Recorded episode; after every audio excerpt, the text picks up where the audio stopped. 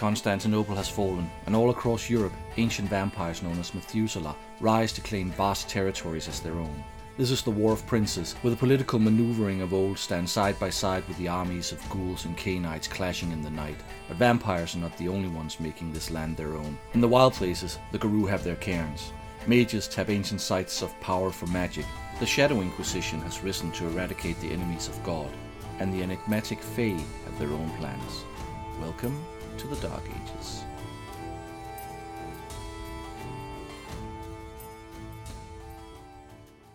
Greetings, dear listeners, and welcome to episode six of season two of the World of Dark Ages podcast, nitpicking our way through the Dark Ages line.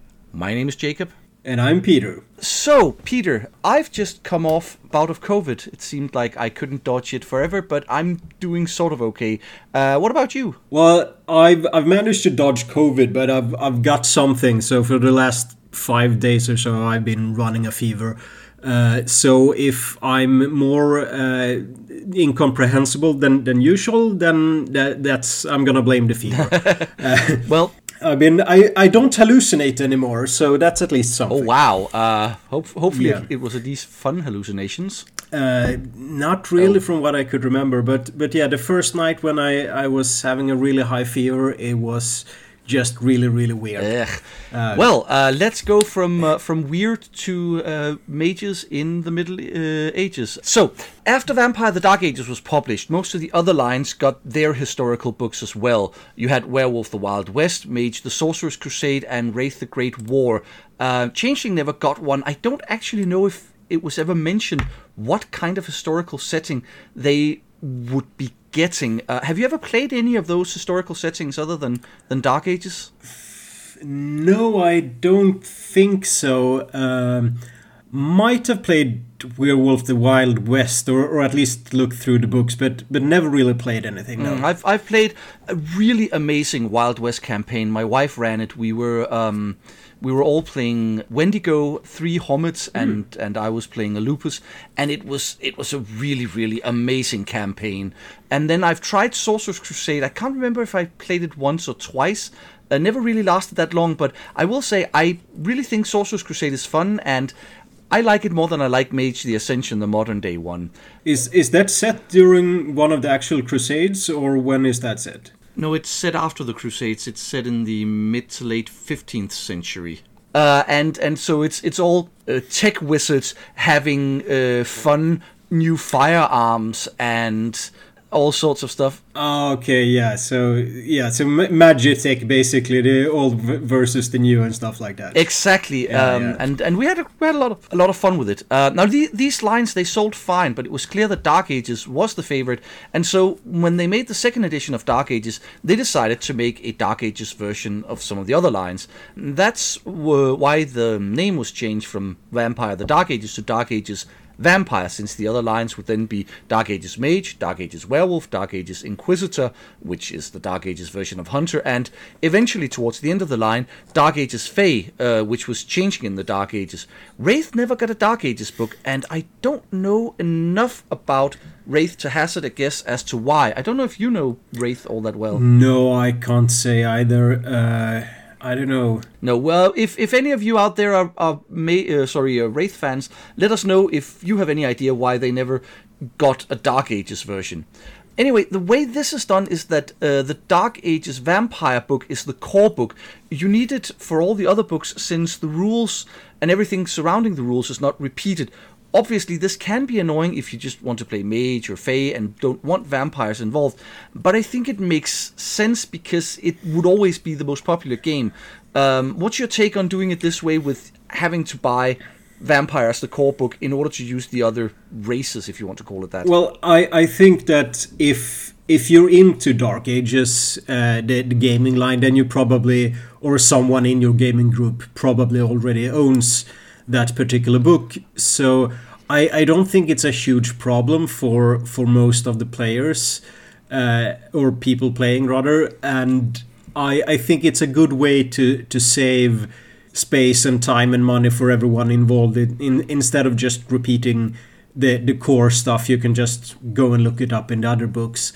Uh, so yeah, I, I don't really see a, a problem with it, and and sure, you you need to track two books instead of just one, but but on the other hand, you if if you're a serious role player, you're probably gonna have a ton of book, books anyway. so so yeah, I, I don't see see that as as that much of a problem. No. Okay, so um, since this is a core book, we're dividing it it into two parts, and this time it's part one of of Dark Ages Mage. The book is written by Bill Bridges, Craig Blackwelder, David Bolak, Stephen Michael DePisa, Merle Lafferty, James Malichevsky, John and Tara Maurer, and Matthew McFarlane, and developed by Bill Bridges.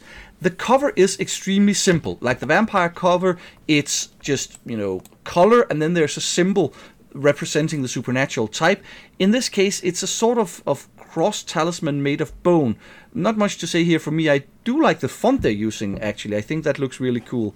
Um, as for the talisman, I, I don't really have any connection to it. It's not as iconic as the Ankh is for vampires, but, uh, you know, they had, they had to have something on the cover. Yeah, yeah, I, I kind of agree. And I was I was starting to, to think, because, like, you have the, the Ankh for, uh, for the vampires, obviously, and for, uh, for, for werewolves, it's usually the claw marks on the cover. And if I'm not mistaken, one of the one of the editions of the, the books actually had like tears through the the, the cover. Yes, like, yes, yeah, that was so, so cool. Uh, and the Werewolf: The Wild West book, instead of having claw tears on the cover, had a bullet hole going all the yeah, way through the book.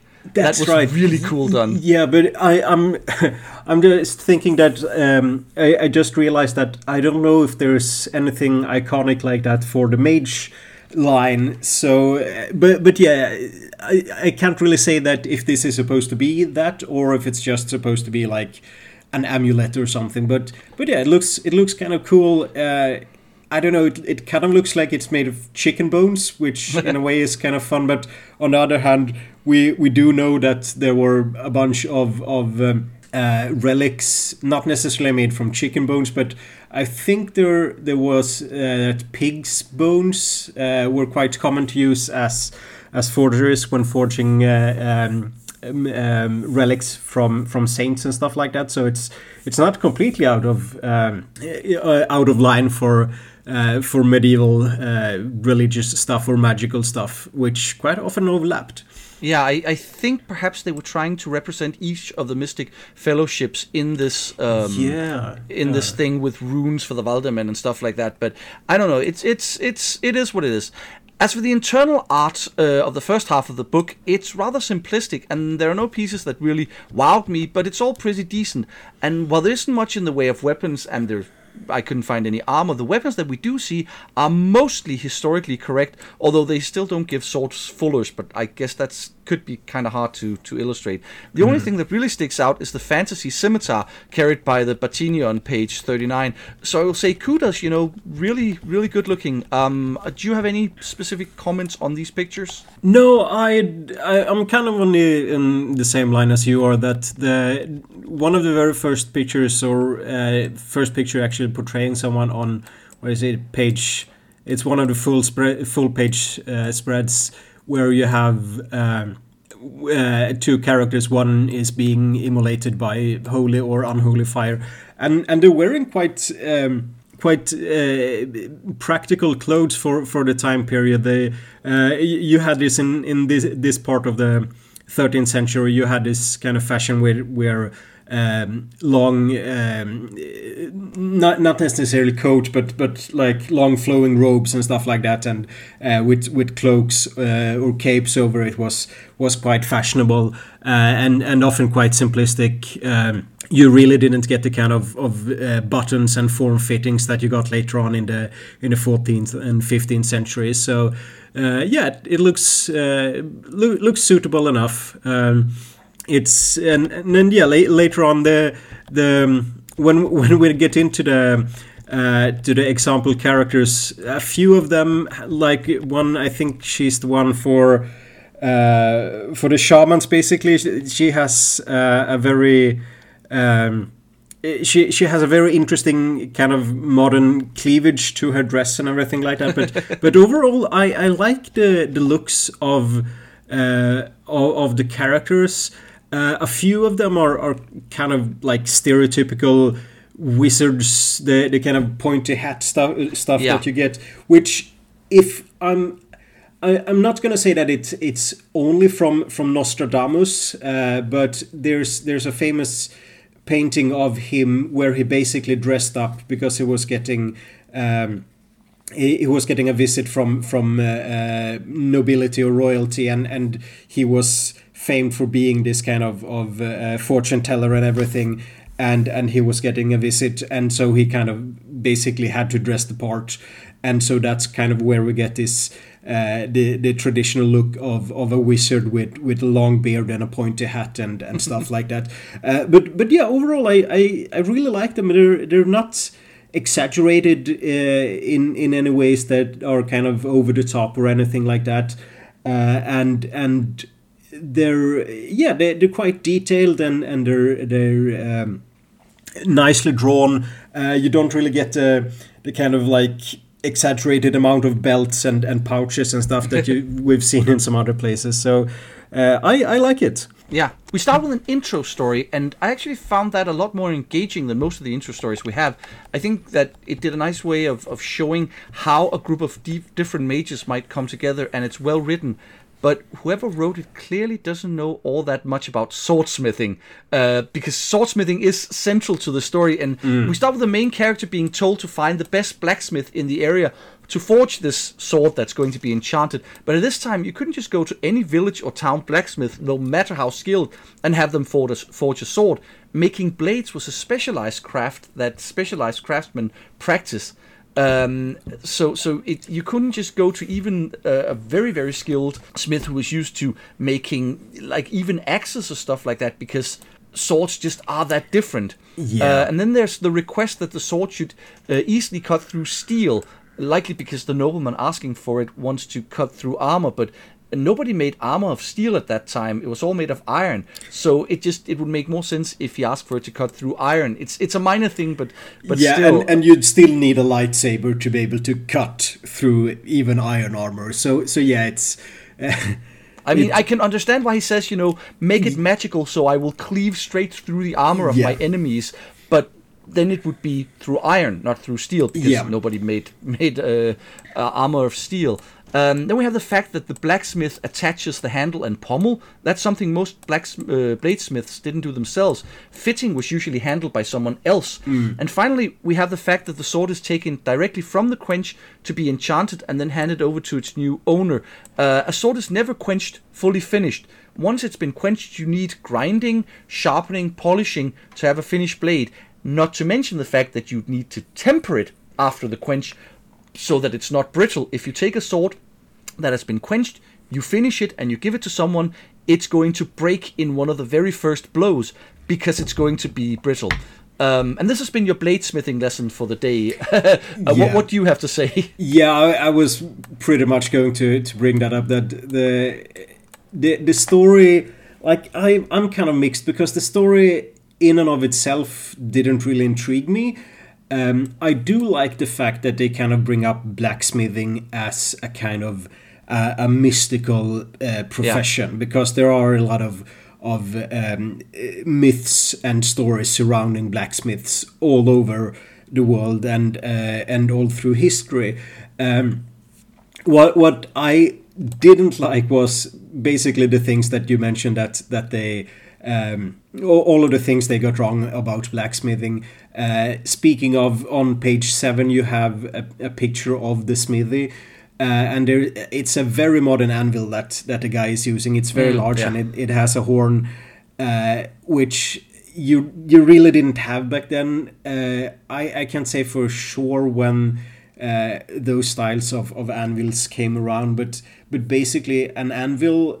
is, at least if it's made of metal, uh, way back when uh, there was anvils made of stone because you basically just needed a hard surface to, to pound on. Uh, but but an anvil is an expensive piece of equipment since it uses so much material and it needs to be of rather high quality because you're going to basically pound it for, for days at end or for years and, and for centuries in some cases. Yeah. Um, So, so you didn't you didn't make them larger than they need to be, Um, and and also he's the, the blacksmith is using a very uh, inefficient method where he's raising the the uh, hammer above his head to strike. And and if you look at how blacksmiths work, usually they would have um, helpers who would did most of the pounding, and and then they would do the the kind of like the the fine work. But uh, the reason why you have uh, or usually have very heavy hammers is so that you don't have to swing them very hard or above your head. You basically just lift them and let the hammer fall and, and let the gravity do the work. But but yeah, that, that's kind of weird. They, they're also quenching the, the blade in water, and I think they started to uh, quench uh, blades in, in oil by this time, but uh, don't quote me on that. No, that's uh, not... I don't know when they shifted, but... I mean, in this case, you could easily say that somebody's just being old-fashioned and yeah. thinking, you know, my, my father quenched in water, my grandfather quenched in water, so I'm quenching mm. in water as well. But yeah, I I don't know exactly when, when oil quenches starting coming in. No, so I'm I'm I'm gonna give them a pass for that. But uh, but all in all, like the I again I, I do like the fact that you use a blacksmith as as a kind of a, a magical person, because there are so many stories, uh, and and some of them have to do with kind of like tradition, and some might be the way that uh, that blacksmiths kept their trade secrets. Like, for example, yeah. if you, you can read recipes on, on how to temper a blade, for example, and you need uh, stuff like like uh, the the pale moonlight or uh, urine from from a virgin uh, and stuff like that. And and some of these things are obviously just bullshit, but other things might be that, well, if if I write down, it's it's kind of like with, with you get the fencing manuals later on, that that you write something down in a kind of cryptic manner, so you need to know what you're doing to be able yeah. to solve the riddle, to know what you're doing. And and so um, perhaps the, the the mud that you use to uh, that's supposed to be from from uh, a graveyard, perhaps. The, the important thing isn't that it's from a graveyard, but perhaps that it's the right kind of mud that has the right properties to cool down the uh, the blade in a, in a certain manner, so that it doesn't, so that it tempers properly. For example, uh, yeah, exactly. So so there are a lot of cool things you can do with blacksmiths, uh, and and I, I like those aspects of this story. So the introduction is fairly short, to the point, and it explains the concept Unlike of the us. book. Very well. Yeah, exactly. It does not wander off into strange tangents like we sometimes do. Um, I have no idea what you're talking about. uh, there's a sidebar on Dark Ages Vampire and how it relates to this book. There's a lexicon which explains the new terms um, relating to mages. Um, in general, you know, I like this intro. It didn't spend any more time than it needed, and I think it gave just a good introduction to the book. Mm, yeah, I agree. Uh, lexicons are always good. Uh, I like the fact that it's it's not really that long. It's it's what about a uh, dozen words or so, and like you you really capture the essence of the game with those. And and if you need a lot more words, then probably you're gonna forget half of them anyways. So. Chapter one is called Magic and Medieval, and it mainly concerns European medieval sub- superstitions, which in the world of Dark Ages might, you know, just be stitions. There's nothing supernatural about them. They mm. they could easily work. Uh, there's also a bit on the power of the Christian Church, and a fairly long section on Jewish faith-based magical beliefs, as well as a short section on superstitions outside of Europe. And I absolutely love this chapter, short mm. as it is. There is an unfortunate use of the slur gypsy, where you would rather use have them use Roma, uh, though, so be aware of that. But uh, one might say that these superstitions, some of them, are, might actually be from later than the thirteenth century. But yeah. humanity has always had so, so many superstitions. So something similar to the one that they're pointing out probably existed. And, you know, I mean, I'm one hundred percent an atheist, but I have lucky dice, and I've switched d twenties mid-games because one die rolled poorly. So it doesn't matter what, um, how how much you don't believe in the supernatural, you will always have superstitions. I mean, I'm guaranteeing that ninety-nine percent plus of all of our listeners will have stories of their own dice superstitions. Yeah, yeah. Um, so anyway, I think this chapter is great, not just for Mage, but in general, giving information that can uh, make the setting come alive. the storyteller can have N P Cs use these superstitions, but the players can have their own characters use them as well. And from time to time, they might work even in the hands of someone who's not a mage. So really, thumbs up for this chapter. This is a great chapter for getting into the Middle Ages. Yeah, I, I agree. Um... And especially about what you said, that that uh, some of these things might be from uh, from a later period, but but uh, again, as you mentioned, some things are like, or most things, or a lot of things are, are just reworkings of of of older traditions, and and that goes way back. We have like a lot of the characteristics of Odin, for example. Uh, goes back to to uh, Zeus in uh, in Greek mythology, uh, like both of them being womanizing asshats, basically, uh, and and um, and and so it's it's kind of cool to see, and, and especially if if uh, uh, if if you move on, if you have a chronicle that that uh, sp- spans um, a long period of time. Uh, I was looking through my my reference library of of. Uh, basically folklore and and myths and um and and you have uh, and I think I mentioned this before, but I m- mention it again since it it's relevant again, that you you have um examples of of of stories uh showing up much later than than you would imagine. Like, so for example, uh, Odin and the Norse gods were still around as a part of the folklore in, in nineteenth century Sweden, when when the country had been Christian for for centuries. Uh, but it was still like, you, you still have the kind of stories where, where a hunter out in the woods uh, could meet Odin, who's also out hunting, and they would strike a deal for, for good luck f- f- when shooting. Uh, and, and what's interesting, I think, is that at um, At, at least in some stories, Odin is depicted uh, using uh, some kind of musket or rifle. Uh, so, so I guess he, he updated his spear to, to something more modern, uh, which is kind of cool for, like, good for him for keeping up with, with the times. But, um, but yeah, it's it's um, things don't just just because you get new stories and, and new myths and new gods doesn't mean that the old ones Uh, go away, um, and and one of the best examples for that, I think, uh, and without being uh, too political about it, is is that, uh, for example, in um, in Kiev you have the the Independence Monument uh, with, with with the figure of of um, uh, a a an old Slavic deity, and forgive my pronunciation, uh, Berehynia.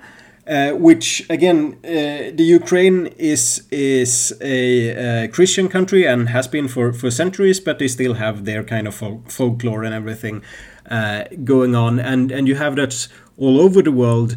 Uh, in like the, the the old stuff was still kept around because, if not necessarily part of superstition, but as part of folklore and culture, basically. So, so yeah, you can you can do a lot of fun stuff with, with those kinds of things. Yeah, uh, and the great thing is when if you come across any examples of old superstitions, old spells, things like that, mm. you can just incorporate them into this, and you can say, well, my, uh, I've just found this cool thing, and that's what my character is using for this particular type of magic, and it really makes it come alive and integrates it into the real world history, which is why I think this chapter is so great. It's because it gives us these examples of what people believed in the real world, and it just makes the whole thing come alive. And this is why I love playing in a historical setting, is to experience that historical setting. So yeah. Now that they're giving us so much information of how real world history was, I feel like I can really I can really make this setting more believable.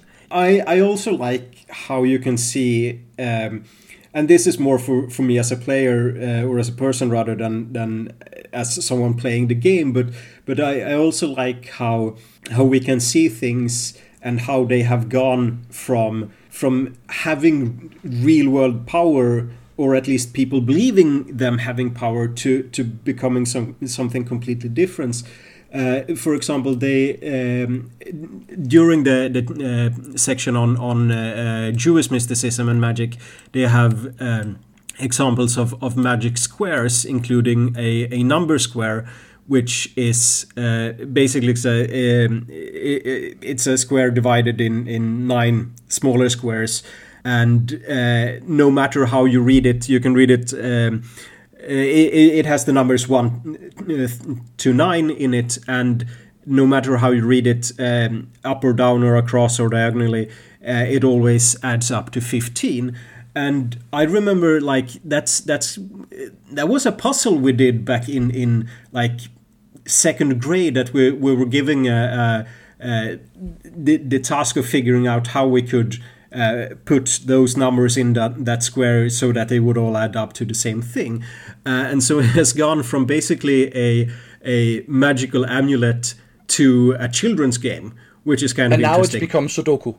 Yeah, exactly. And now it's ex- exactly. And now it's Sudoku. Uh, and also the the the Sator square uh, is is also very interesting to me, and I think it's fun because um, it, the Sator square is. Uh, It's a five times five square with the words Sator, Arepo, Tenet, Opera, Rotas. Uh, and if if you see it in front of you, or if you're really good at, at following, uh, then you realize that those words can be read in all manners of way across that uh, that square. And it's been found, I think the oldest one found is from Pompeii. So it's been around from uh, at least from the Romans. Uh, mm. It's it also shows up in uh, let me see in on a uh, runestone uh, from from the fourteenth century in Närke, which is smack dab middle of Sweden, uh, which is interesting because it's it's a runic Sator square from the fourteenth century when uh, wh- when Christian Christianity had, had really become a part of Sweden, uh, but but you still had people using runes. Uh, and and there's also a, a silver cup uh, that was found uh, on Gotland uh, that had the, uh, a Sator squared carved in, and and you can tell that it's been done. Um, it, it wasn't part of a, as an original decoration of the cup. It was done later on, um, and that that cup might have been produced in, I think it was Turkey. Uh, um, And at around the eleventh century, but it's it's kind of hard to say. But but again, so it's you have a silver cup from from the Middle East going up to an island of Gotland, and and at some point someone has made a Sator square in it.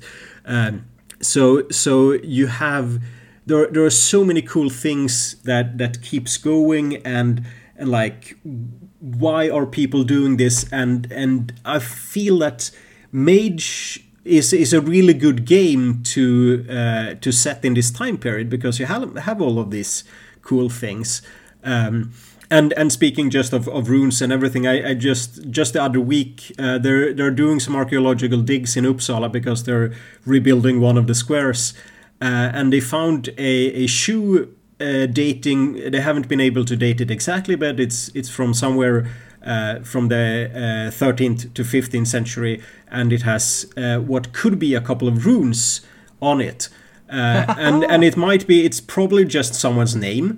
Um, they only found the one shoe, um, and so uh, and and it so it might just might be someone's initials or or markings on it. Uh, it, it could be runes, or it could be. Um, more Latinized, stylized letters, but it, it's still kind of cool that, that people were were probably using them uh, for for many centuries after the the uh, paganism had officially left Sweden. Uh, yeah. So, yeah, that's your archaeological update for this episode. and, and people may think, well, how much did they actually believe in this? But you have to remember, this was a time where where people. Didn't understand the world the same way we do, because mm. they there just hadn't been that much science done. So for them, in most cases, you know, these things, I mean, they were they were true. Sometimes they might have thought, I have I don't know if this works, but it might. Sometimes they may have thought, this probably doesn't work, but I, I'm going to do it anyway, just in case it works. And in some cases, they're absolutely going to have thought, this one hundred percent works. And these superstitions... They thrived next to Christianity, even the kind of superstitions that were either contradictory to the Bible or might be seen as heretical or were pagan traditions, they existed side by side with Christianity, and the local parish priest wasn't going to complain about it, not only because that would annoy people, but also because they didn't see any problem with it. As long as people went to church and prayed and paid their tithe and everything, then it didn't matter that they also had these folk beliefs. That they interacted quite f- nicely with, with Christianity. Yeah, and, and, and just to add on a bit to, to what you mentioned, uh, that if things worked or not, sometimes you do something and they work, but for a completely different reason than why you think oh, yes. it works. Uh, so again, back to, to blacksmithing and um, and also architecture in, in general, that, that you, you often talk about sacred geometries.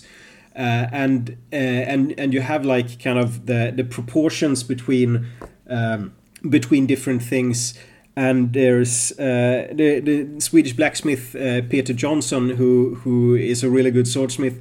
Uh, he's um, he, he's been uh, proposing a theory that um, that the kind of of um, geometry and symmetry that that you see in um, often in kind of religious contexts, like like when be- building cathedrals, can be translated into, for example, uh, swordsmithing, uh, because like in instead of of having um, kind of blueprints on, on how to make a good sword, you you could have like uh, proportions and, and symmetry. Like if if you have um, if you have a blade that is uh, X amount times longer than the handle, uh, in a way that corresponds to also the, the the thickness of the pommel, or the width of the pommel and the width of the um, of the crossbars, then you would get a a blade uh, or a sword that you could swing e- easily and is ban- balanced properly and so on.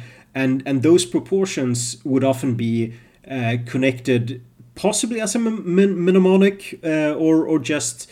Uh, as a way to kind of see religion and geometry and, and symmetry and all things, you you could see like um, the the same kind of of uh, proportions, like between the. And now I feel I'm rambling on. And again, I'm going to blame the fever for this one, but uh, hmm. but like if you get the proper proportions between something, not not only are you getting the good handling characteristics, but you're also getting the kind of like the the, the purity or or the holiness of something, uh, and and the reason for that is, well, in in some situations, like if you're building a, a um, an arch, for example, in a cathedral, then you would probably wouldn't want too much weight on it.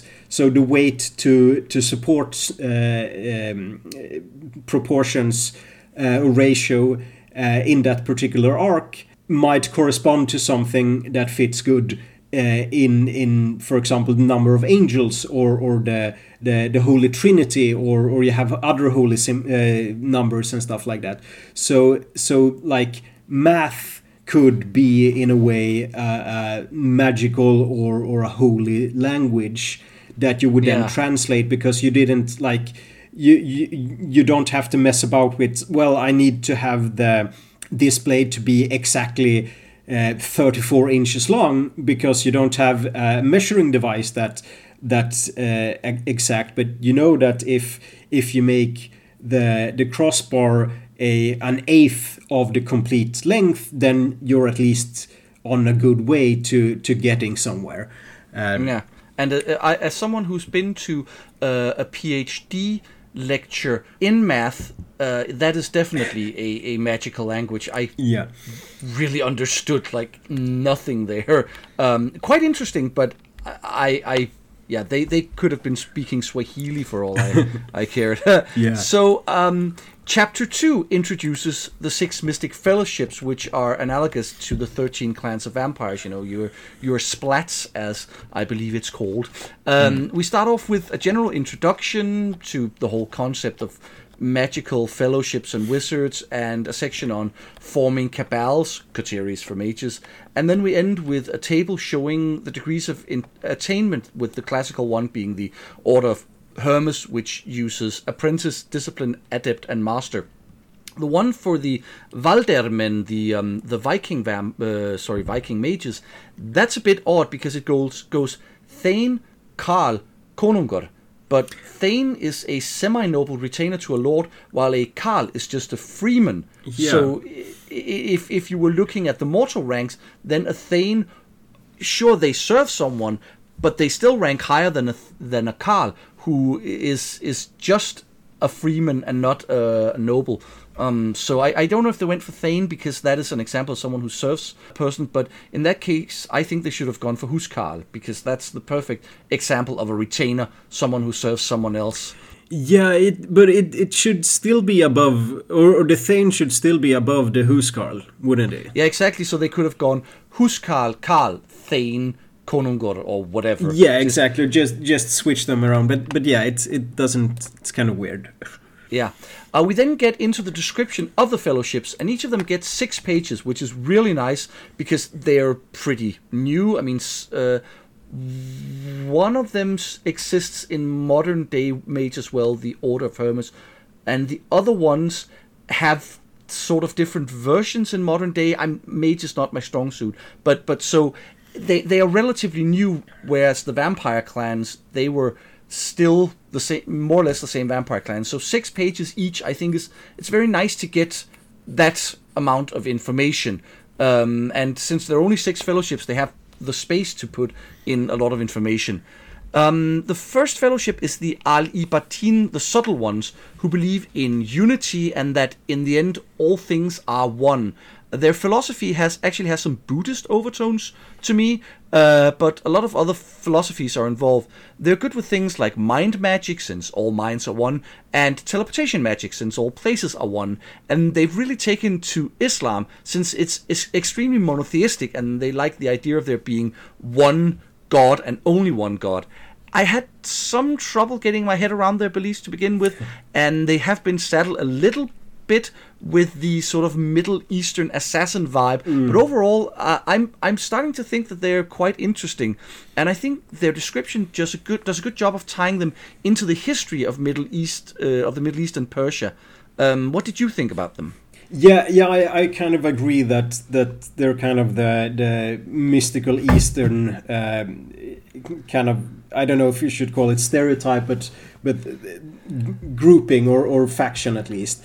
Uh, and and yeah, I, I agree that they do have some, some Buddhist overtones. They they do mention that that some of the precursors come from China, India, and Persia. Persia, so it, it kind of makes sense. Um, over overall, I'm I'm finding it a bit difficult to have really kind of any any strong opinions on this, since I haven't really played it and it, it's such a new system. Uh, but like my my kind of gut reactions is that they. Um, they aren't as problematic as, for example, the first edition Assamites were. Exactly, but, yeah. But you should probably, like, I I would be careful not to overdo overdo these people as as kind of the stereotypical, like, Eastern ma- magi, um, Eastern mysticists kind of thing, because that's that will probably get boring really quick. Um, it's yeah. they like for, at least from what I can tell, and. Please correct me if if uh, uh, I get it wrong, dear listeners. But but it seems to be done with at least uh, a modicum of respect and and uh, thought put through it, uh, which unfortunately, going back to a previous chapter, you can't really say about the when when you get you, you got all the kind of superstitions from from Europe and and Jewish mysticism and stuff like that, and then you basically just got. A, a small section called African superstitions, and, yeah. and and lumping together the entire continent of Africa into one, especially when they mix so so completely different. Like they talk about um, Anubis, the god of the dead, in the same uh, in in the same section as as they talk about uh, Zulus and and Xhosa.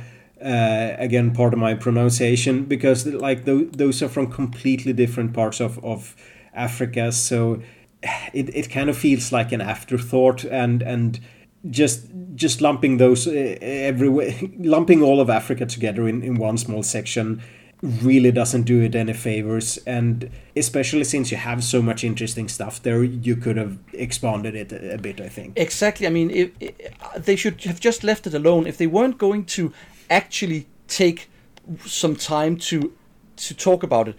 They should have just left it alone and and, and have mentioned that that's going to be in, in a source book or something like mm. that. Because, yeah, uh, like you said, Africa is a big place yeah. with a lot of different cultures. So... Um, so next we have the Messianic Voices, the Christian mages who believe their magic is an extension of the will of God. They try to make them a bit broader, saying that other Abrahamic believers can be part of the Voices, mm. uh, but they will always be subservient to the Christian faction, which is the most powerful in the Messianic Voices. Um, they also make them more interesting by essentially making them heretics with an older approach to Christianity than the current um, Catholic dogma. All in all, I think this fellowship makes sense since, you know, Christianity is such a dominant re- religion. And I think you're going to have a lot of fun with them. But as a game master, you really na- need to make uh, sure that people don't fall into the trap of making these overzealous and intolerant crusaders. Unless, of course, that's what the campaign is about. I mean, yeah. you could still have fun with with a bunch of, of Christian mages rampaging through pagan areas if that is what you want to focus on and, and the cost of doing that. Um, so, so I, I, you know, I can, I can see, uh, what they are. Just game masters, be careful that, that people don't take their own ideas or prejudices about Christianity into, uh, into this fellowship. Yeah, that, that could be rather bad. I, I also think it's, it's kind of, um, interesting and and kind of telling that their, their favored, uh, attributes are, uh, charisma and wits and and not intelligence, and I, I think that is this is rather fitting for uh, for a messianic order there, where where they kind of uh, propose the, the idea of, of like a, a messiah being a savior, because of, and of course this could be said for all religions, but but the fact that that you, especially in a messianic uh, kind of tradition, you you um, prefer or promote charisma and wits over intelligence is is kind of telling, and I, I really like that. Of course, it, there's nothing stopping you from from making a, a messianic mage who also has a bit of, of intelligence, but but again, we're there.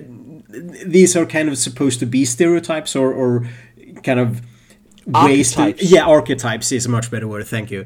Uh, but but yeah, it's. Um, Uh, it's an interesting one, and as you say, they they could. Uh, to to to be fair, I, I kind of see uh, these guys having kind of the same problem as as the previous ones, as the, as the more um, Eastern uh, archetypes. That that you could really get this kind of uh, Holy Inquisition, uh, burn the heretic kind of vibe from these if they aren't played or portrayed correctly. Uh, which is kind of fair, I think. So, so yeah. Yeah. So, uh, following the Christians, we get the pagans, the Old Faith. While they managed to avoid making these guys medieval Wiccans, there's just something about the description that never quite clicked with me. I don't know if they just feel a little too stereotypical, you know, pagans who believe they were gifted their power from one of more of their gods and need to ensure that humanity stays in tune with nature. Or maybe it's because they're trying to lump so many different mm. belief systems together. Yes, the, the pagan beliefs throughout Europe, you can trace a common thread through them. It's quite clear um, how Greek belief inspired, Roman belief inspired both Slavic and Nordic and um, Celtic beliefs in the British Isles and stuff like that. But they're still very different cultural uh, religions, and, and lumping them together under one umbrella, there was just something about the, them that didn't write, that didn't just do it for me. It it, it, it didn't work for me. Yeah, I, I agree, and, and you really put a finger on... on... The the sore spot is is that it's it feels like it's it's too much just lumped together, um, and and also just them throwing all of the kind of, of the I don't know almost hippie like nature version of, of beliefs together, and and like yeah let's just call it the Old Faith. It's yeah the the rather uninteresting is is kind yeah of exactly. That yeah, that's probably the best description of, of them. They they they don't really spark interest. Yeah. But yeah, uh, next we have the Order of Hermes. As and as an old Ars Magica player, it was fun reading just how much they have repeated uh, from Ars Magica here, how much inf- inspiration they've taken about it. Uh, I'd actually like to get your initial take on them, because I keep conflating uh, the information here with what I know from Ars Magica, so I'm I'm, I'm kind of having trouble really seeing them just in this book. Yeah, well, uh, I I like them. I think the the um, they have a really interesting symbol or seal, which which I really like, because it has a whole bunch of um, mystical and and alchemical uh, symbols. Well, not not hidden in it, but put in it, and and I really like when you can look for the Easter eggs. Uh, mm-hmm. So you you have an Ankh, and you have Uh, an alchemical symbol for oh is it is it Mercury? I think it is. Uh, please uh, don't. It would mer- make sense, since you know Mercury, Hermes. Yeah, exactly. Uh, and and you have an apple that could be the apple of discord, and then you also have um, a fasces, which is the the kind of um, axe in a, a bundle of twigs that was the symbol of uh, of the Roman Uh, government, which later on become became the, the symbol of the fascists, where, which is where they got the name from. And they have dragons, uh, and and so you have all these symbols of, of different kinds of power just thrown in there. And and what's fun is that if you look at uh, at uh, alchemy and and magical texts from uh, from the medieval period and later on, they they would have all this symbology in it. So it it makes Uh, kind of perfect sense to have it, um, and and of course the, the Order of Hermes feels like kind of the, the quintessential um, kind of stereotypical uh, mage order, where where you have the, the people in the laboratories or, or running around digging for magical artifacts or or doing uh, kind of rituals in in uh, on in Stonehenge or whatever. So yeah, it's I don't know, like. On, on the top of my mind, I would probably want to play these guys. Uh, yeah. Like, they, they would be my first choice. They are really the classical alchemy wizards. Yeah. Um, manipulating the elements, all that sort of stuff. Yeah. They are, they, they, I, I, I love them so yeah. much. And and also, it it feels in a way that that you, you could also have them the most kind of diverse uh, at least group playing group in it, like like not everyone has to be a druid or or uh, a a, um, a a Viking sage or or uh, seer, uh, but but like it, it feels that the Order of Hermes is big enough that you can have different kinds of of characters in it, and it would still make sense that that they would uh, that that they would be a part of the same order, uh, while at the same time. Uh, permitting leeway enough for, for the players to make different kind, like personalized characters. And it's fun, funny that you say that, because obviously they originated in Ars Magica, and in Ars Magica mm. there's like, I think it's thirteen different houses with each very different uh, types of personalities mm. that attract people to that house. So yeah, they are very, very diverse. And of course, uh, in, in the World of Darkness, one of those houses, the Tremere yeah. or Tremere, as it's actually supposed to be pronounced, um, they they then became vampires and stuff like that. So yeah, the, the Order of Hermes, they are they have the most material to draw upon, and I think that really comes through here. Um, then we have the Spirit Talkers, who might actually be my favorite among the fellowships. I love how they show that shamanistic and animistic beliefs did exist in Europe. It's yeah. not just, you know, um, in in places outside of Europe, as I think a lot of people tend to sort of instinctually believe believe uh, before they really start thinking about it. They they manage to ensure that um, that spirit to- talkers can exist even in long Christianized areas, either as wise men and women or as people who believe they speak to angels, saints, and the spirits of the dead. Um, I think their overall beliefs and philosophies are well explained, and this fellowship just seems really cool. Yeah, I, I, I, I, they work a lot better than the Old Faith. Uh, I, I feel that they, they have a bit of an overlap, but these are more the kinds like like these are actually functioning. You could do something with these people, and, and as you mentioned, there are so many. Um, there, there, there's so so much uh, spiritism and and uh, animalism in medieval Europe. Uh, if if nothing else, you have the the Noyad of of the Sami, which are basically their medicine men and and shamans is, is probably the easiest way to translate yeah. it. And and um, we, we mentioned we mentioned those um, last time when we spoke about mm. the, the Sami people in Dark Ages Europe, and actually one of our listeners, and I think you know who, uh, mm. contacted us and, and mentioned that, that because we talked about the Noyad as uh, this bloodline, and she mentioned that they yeah Noyad was actually their uh, wise men uh, and women, their yeah. shamans. So uh, so that's where this whole idea of the name for the bloodline came from. Yeah, and and speaking of, I, I also want to point out that uh, uh, that you mentioned that a cool thing about them was that it wasn't just holy men; there were also holy women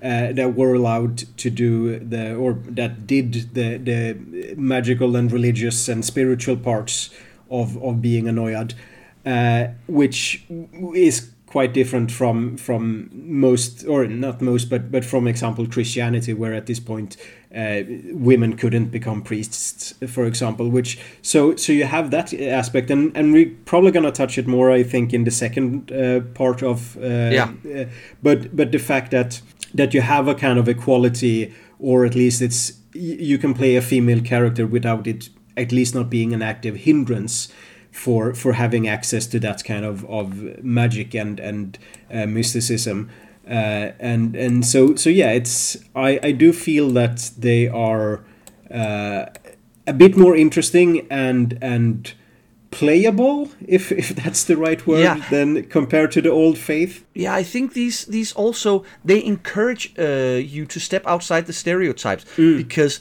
when you get into Uh, the later ages, when uh, Europeans really get into contact with uh, the Americas, with sub-Saharan Africa, with the further east, there's a tendency to portray uh, the shamanistic, animistic people as these, you know, uh, savage uh, savages, often noble savages, and the wise men who know the world better because they come from a simpler culture. But here, they pretty much enforce the idea that you have to take the shamanistic, animistic, uh, animistic uh, ideas and then impose them on Western Europe. Mm. And I think that's a great way to make people think about these type of beliefs in a different way, because all of a sudden it, it gets a bit more, uh, you know, in your own in your own neighborhood.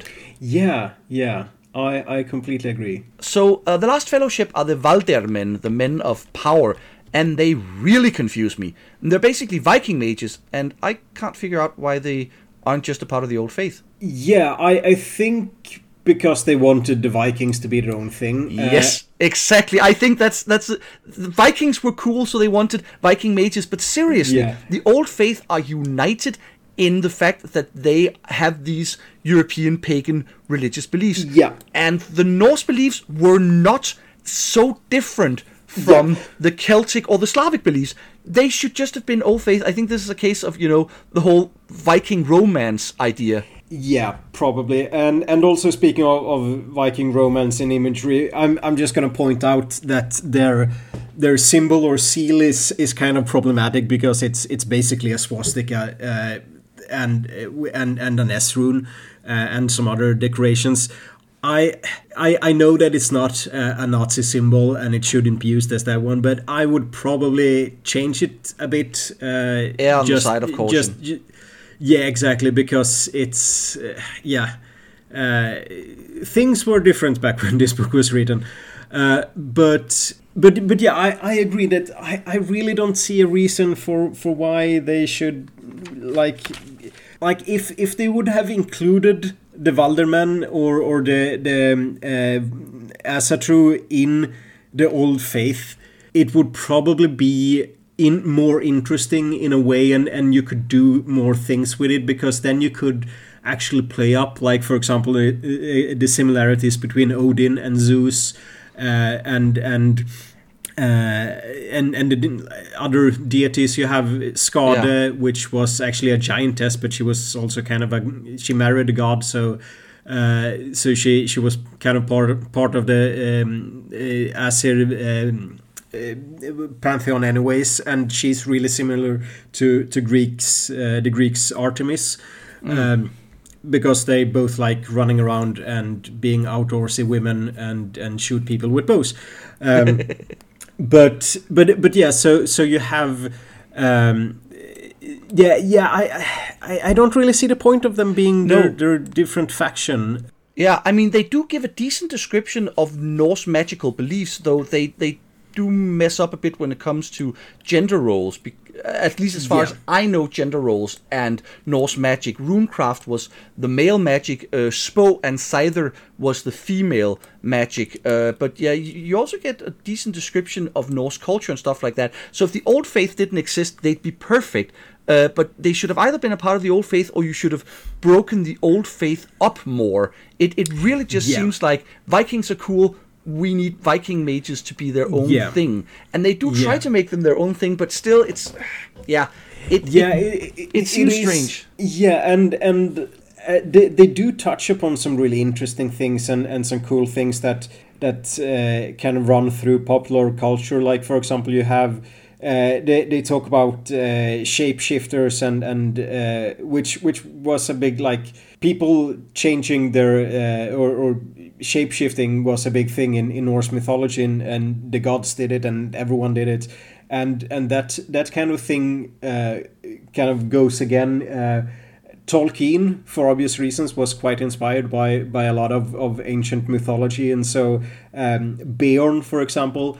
Uh, is a shape uh, shifter in in uh, The Hobbit, uh, and and that is pretty much just lifted straight out of, of Norse mythology, which is a cool thing. Um, basically, everything Tolkien did was a cool thing, but uh, yeah, but but yeah. So so you have a lot of interesting things to work with, but they could have done something better with it. Tolkien did it better is probably what I'm saying. Yeah. And finally, chapter three, which is character creation. Uh, we start with some advice on how to think about your character, uh, as well as the group, the cabal that they're going to be part of. I like this because all too often I think people think more about creating the kind of concept that they want without considering things like their background before becoming what they are now and how that will fit into the group. So it's always nice to have these things just, you know, telling people, just remember, how did you get to this point and how do you fit into the group? Mm. Um, we then go to onto the nuts and bolts, and a lot of it is obviously, uh, you know, like creating a character in Vampire. There are just some new traits. There are three new abilities, one talent and two knowledges, and two of those, awareness and enigmas, they actually become part of Vampire, the twentieth anniversary edition, as as core um, abilities, uh, which is, is kind of funny. And the last one is cosmology, and that just makes sense because they include realms other than just Earth. Yeah. So, uh, so yeah, nothing there. Um, then there's backgrounds, and obviously some of the ones from Vampire do not apply, your generation and herd and stuff like that. There's a bunch of new ones added, and in fact there's so many added that it feels a bit like a starting character might have a little too few background points to play with, because there's just so many backgrounds, and several of them are backgrounds that you can't really get after character creation. So yeah. I think they should have either reduced the number or have given a, a few more points. Um, it can be alleviated by pooling backgrounds, which mm. also has the advantage, obviously, of tying the group together. Um, the new ones are Chantry, which is similar to Domain, Cray, which is a sort of magical power, Destiny, that's pretty self-explanatory, Familiar, which is a magical creature that serves you, Fount, which allows the wizard to store and channel more magical power, Library, once again self-explanatory, Sanctum, which is a place that allows you to work magic more easily, and servants, which can be either mortal or magical creatures. And I love the fact that they've included, yeah, you can have magical creatures. You can have, like, zombies, if that fits the kind of magic you're doing. Yeah. Um, and finally, Talisman, which is a magical items, basically. Um, of these, uh, the one that I want to point out is a Library, which costs twice what other backgrounds cost, but allows the character to reduce the X P cost of buying up the magical powers. And I'm not really a fan of something that... Uh, that messes with the game in this way. I, I, I don't like, you know, this this kind of breaking the mold for other yeah. things. So that that that's maybe that's just me. Yeah. Um, and I also uh, sorry uh, yeah just briefly I want to mention that mm. um, they have this this talisman background, and often in White Wolf books when they have this uh, quote unquote magical item, they're very very bad at giving examples now. They later in the book have a lot of examples of magical mm. items, but they don't put dots to them, so it's it's still kind of hard to figure out what exactly you get for your dots. But but sorry, yeah, you wanted to to say yeah, something. Yeah, just just touching upon the the whole library thing, I I completely agree with that, and it's it's a bit weird that basically you couldn't buy a premium to pay less later on, and it doesn't really make any sense. Um, I I do like the idea of the library, but I think it could be uh, incorporated in perhaps the Sanctum or one of the yeah um, w- one of the other ones. Uh, so, but but it uh, w- what I would like to just mention about when when it comes to the library, because it's it's supposed to be your uh, like your source of knowledge, and of course they just mention books or or they don't mention just books, but but like.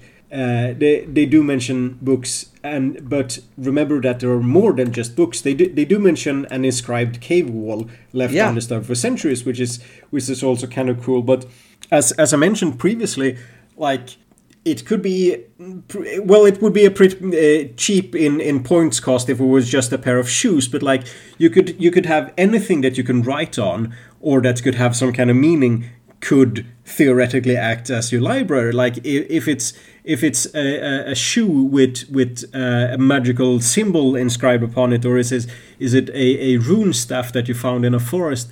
Like if, for that if matter, is it tattooed on you? Yeah, exactly. Like it, it could be, or, or it could just be a piece of tattooed skin that you found somewhere, or that you took like, from like, someone. Yeah, exactly. Like so so if you're going to use this. Just just think of all the things that could be used as a source of information. Um, a, a, a pictorial stone could could just as easily be a, a quote-unquote book or tomb as something written down with aquil and ink.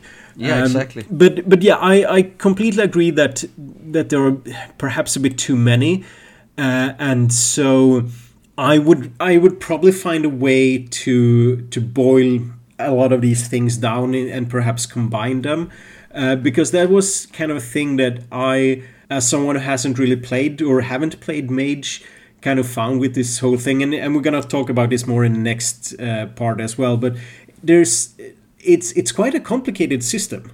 Yeah, it, it is. But uh, so you need someone, you need a good, if nothing else, you need a good storyteller to, to yeah. kind of guide you. yeah. Yeah, exactly. So we, we end with a short section on quintessence, which is quintessence, which is the magical power that mages use, kind of like vampires use blood, uh, how a ma- mage's aura work, X P cost, and then we end with merits and flaws. Um, do you have any comments to this uh, last thing here?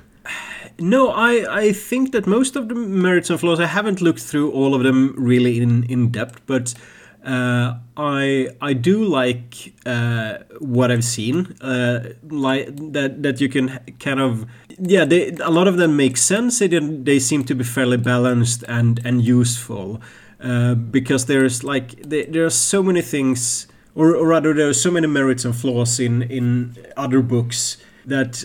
Either you just take them because they're really, really awesome and, and it's like they're really unbalanced, or you just take them because you take them as flaws because you know that they're basically just free points and they're never going to affect the game that you play in. Uh, so I, I think it's it's nice to see that um, there there are some, like, you, you can actually use them in game, and you can use them you, you, you can actually use them for role-playing purposes and not just as yeah. mechanical advantages or disadvantages. Yeah. I also really like there's a sidebar on mages have what's called pillars, which uh, each, each fellowship has four pillars which define their magic, and then there's a sidebar. But what if you want more pillars? And it's basically, I mean, come on, work with what you got. Mm. It's it's it spends more time putting it like that, but I like the, that they're saying, don't don't don't start getting uh, too much ahead of yourself, because what's actually written, just try using that and and use what you got. And I think, yeah, I mean, if you're creative, then you can get a lot out of that. Yeah, and and I think that's one of the charms and the challenges about this game is is that it's it's it's not as easy as I want to throw fireball, therefore I roll these dice. It's it's more like you you have to. You and the storyteller kind of have to come up with things for yourself on or, or how to. You're you're giving a toolbox Yeah. And and then it's up to you to solve the problem, and that can be really good. It can also just devolve into, I have a hammer, so I'm going to treat every problem as a nail. Yeah, exactly. I remember um, I was doing a Danish podcast. I was being interviewed a while ago, and I, I said about modern day Mage that one of the reasons I didn't like it is that it felt more like a, an extended philosophy discussion between you and the storyteller than it did an actual game. but but w- while we're at while we're in this chapter, we need to talk about the picture on page eighty-six, because I had almost forgotten about it. Which picture is that? Remind me. Uh, it's it's the one with the horned helmet. Uh, uh, that is a um, that is a cult or religious or uh, magical artifact that the person uses to channel his magic. That's my that's my definition of it. Otherwise, I'm gonna rant. Yeah, exactly. Well, so so I'm not gonna get you started. But but what's interesting is that that that horned helmet is, as you say, yeah, we're not even going to get into it because it, it just looks really, really weird. But if you look in, in the right corner instead, where you see the guy who has a, a nice round shield and, and wielding an axe, yes, he actually has a helmet that, that looks a lot better, because it looks like the kind of uh, Vendel-style helmets that you found from... Um, From, from like, what is it, the fifth or sixth century? Something like that, yeah, just before the uh, Viking Age. Yeah, so so it's... You, you have like the you have like a really, really good example, and then you have a really, really bad example in the same picture, and for some reason they put the really horrible one more in the center stage than than the really good one. In this one. book, and in if in this book, if in no other book, they can always say a wizard did it, and this is he's yeah. wearing this for ritual purposes. yeah. Okay. Yeah. That's that's. I'm gonna let it slide for this time. But you're absolutely yeah, it's, right. It's it's yeah. If if if it's a piece of armor, then it's crap. Yeah. So that was the first part of this book. Uh, I'm going to withhold withhold full judgment until we have finished the entire book. But so far, I think it's pretty solid. Um, as mentioned, I really loved chapter one with the information on various beliefs and superstitions. Uh, there were several fellowships that never really caught my attention fully, but then there were only six of them, and there are some clans that I'm not a big fan of. So, uh, you know, th- there there will always be some that you aren't really going to be drawn to. Uh, but what do you have to say about this first part of the book? Well, so far so good, I, I have to say. I, I liked uh, most of it, uh, except for the few things that, that we've been commenting on. Uh, and uh, again, like it, it feels like it has a lot of potential, but it requires the right group and the right mindset, I think. But I'm I'm going to leave my full judgment until we've done both parts. Yes. Uh, next time we will finish the Mage book and see how it stacks up. Uh, remember, if you want to support the channel, we have a Patreon, and if you have comments, suggestions, or critique, you can pop by our Facebook page. Uh, now, normally I ask if you have any last comments before we sign off, but I will just have some last comments, and I want to get a little bit political. I want to say, screw Vladimir Putin and mm. his uh, followers. We stand with Ukraine. Yes, yes, we do. And just just pointing out that this is not a war between the Russian and the Ukraine peoples. This is a war of aggression from Vladimir Putin and his cronies against both the Ukrainian people and his own people, because he's been cracking down on peaceful protests against the war in his own country, and and thousands of people has been uh, arrested just for standing up for peace. So so yeah, he, he can go F himself. Exactly, and uh, or... Given the time period that we are covering, maybe we should say we stand with Ruthenia, which is one of the old names for Ukraine. But other than that, Peter, do you have any last comments before we sign off? Uh, no, thank you. Not this time. Excellent. And so, it is goodbye from me, Jacob. And from me, Peter. Farewell, and see you next time. Bye!